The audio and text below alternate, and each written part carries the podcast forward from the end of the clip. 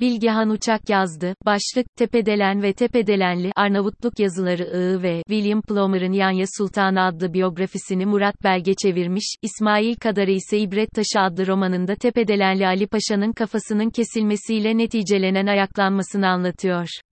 Tepedelen, Ergiriye Cicirokastır yarım saat kadar uzaklıkta bir yer ama Tepedelenli Ali Paşa sayesinde en az onun kadar meşhur.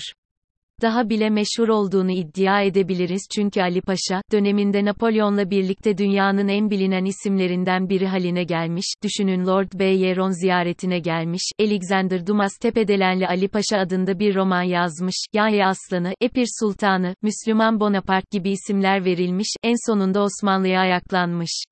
Yunanistan'ın bağımsızlığını kazanmasında onun ayaklanmasının izini görüyoruz. Tepedelenli'nin şöhreti daha sonraki senelerde de devam etmiş. William Plomer'ın Yanya Sultanı adlı biyografisini Murat Belge çevirmiş, İsmail Kadarı ise İbret Taşı adlı romanında Tepedelenli'nin kafasının kesilmesiyle neticelenen ayaklanmasını anlatıyor. Bu kitapların yanında bir de Profesör Hamiyet Sezer Feyzioğlu, Tepedelenli Ali Paşa İsyanı adlı doktora tezinde, bir Osmanlı valisinin hazin sonunu akademik açıdan ele almış. Ergiri'den dönerken Tepedelen'e uğrayınca bütün bu kitapları okumak şart oldu çünkü Ali Paşa bugün Arnavutların gözünde bir halk kahramanı.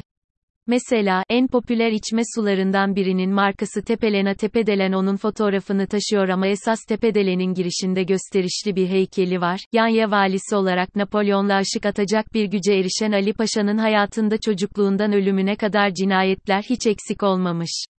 Genel kabul, Ali'nin 1740 ya da 44 yılında Tepedelen'de doğduğu ama Hamiyet Hanım bu tarihe itiraz ediyor ve doğum tarihinin 1750 olması gerektiğini söylüyor. Ali'nin ailesi, Arnavutluğa kendisinden en az 4 kuşak önce yerleşmişti. Ali burada Ergiri'ye 32 kilometre uzaklıktaki Toskun merkezi Tepedelen'de 1950'de doğdu. Ailenin bilinen ilk ismi Kütahya'dan Rumeli'ye gelen Mevlevi dervişi Nazif, Tepedelen yakınındaki Beçişni köyüne yerleşmiş. Ali de bu aileyi dünyaca bilinen şöhrete ulaştıran kişi olmuş. William Plomer'ın biyografisinde Ali'nin korkunç kıyıcılığının nelere yol açtığını okuyorum. Neler yapmamış ki Ali Paşa? İşkencenin, sahtekarlığın, dolandırıcılığın, kıyıcılığın bini bir para. Bununla beraber, asayişi dağlamış ve halkın bezdiği eşkıyalara yan yayı dar etmiş. Dolayısıyla, halkın hem sevdiği hem bezdiği ilginç bir yere oturmuş. Tepedelenli'nin hikayesi, Ali Paşa'nın ayaklanmasıyla son raddesine ulaşıyor ve Osmanlı orduları Yanya Sultan'ını alt etmek için yola çıkıyor. Ergiri kasrında sıkışıyor Ali Paşa ve kellesi kesilerek Topkapı'daki ibret taşında sergilenmek üzere Babali'ye gönderiliyor. Kadare, romanında o kesik kellenin yolculuğunu, payitahta ulaşmasını ve uyandırdığı yankıyı anlatıyor. Eğer eli sıkı davranmasaymış ayaklanmanın seyrinin daha farklı olabileceğine dair iddialar var. Tepedelenli Ali Paşa'nın kellesinin nasıl haşmetli olduğunu resimlerinden tahmin etmek pek güç değil. En bilinen resmini Louis Dupre çizmiş, Butrinto Gölü'nde gezinti yaparken. Dupre'nin David'in öğrencisi olduğunu yazıyor Plomer.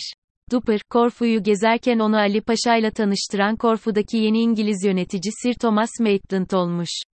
Fransızlara yakınlaşmasın diye Maitland, Ali Paşa ile iyi bir ilişki kurmak istemiş, başarılı da olmuş, birbirlerine hediyeler göndermişler. Fakat Maitland'ın Ali Paşa'ya hediyesi biraz tuhaf çünkü, krallara yakışır ve Yanya aslanına uygun, dolduğunu söyleyerek bir aslan yavrusu göndermiş. Neyse, artık 70'lerindeki Ali Paşa, misafirleri Maitland ve Dupper için büyük bir av hazırlamış.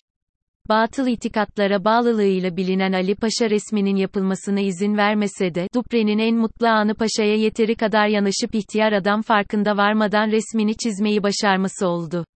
İşte Tepedelen'deki heykelde de Ali Paşa'yı kayıktaki haline benzer bir pozda görüyoruz.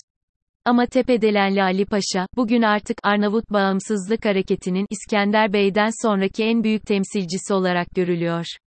Arnavutların seneler sonra bile bal içinde getirilen bu kesik kelleyi ülkelerine götürmek istemelerine bakarsak önemini daha iyi anlayabiliriz. O yüzden üstünde biraz daha duralım istiyorum. Nokta. Silivri kapıya defnedilen kellenin bulunmasının imkansız olduğu söyleniyor. Zira Tepedelenli ailesinin mezarlarına hem başka definler yapılmış hem de mezar taşları taşınmış. Tepedelenli'nin başsız bedeni ise Yanya'daki Fethiye Camii'ndeymiş ki bugün orası da Yunanistan sınırlarına dahil. Gel de çık işin içinden. Neyse, bu tepedelende Ali Paşa haricinde anlatmak istediğim bir de yemek var. Heykelin yanından tren istikametinde devam edince birkaç dakika sonra yan yana 2-3 lokantaya denk geliyorsunuz. Tabii yine kuzu çevirme ve alabalık öne çıkıyor ama ben kokoreç yedim. Meğer buralarda kokorecin içini ciğerle dolduruyorlarmış.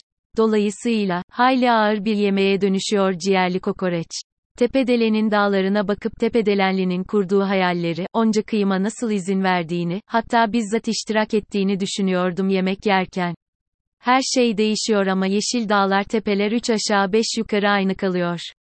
Aslında Arnavut bile olmayan, dedesi gelip Tepedelen köyüne yerleştiği için burada doğan ve nüfus çatışmasından ötürü ayaklanan Ali Paşa bugün, Arnavutların milli kahramanı olduğunu öğrense acaba nasıl gülerdi, diye düşünmeden edemiyorum.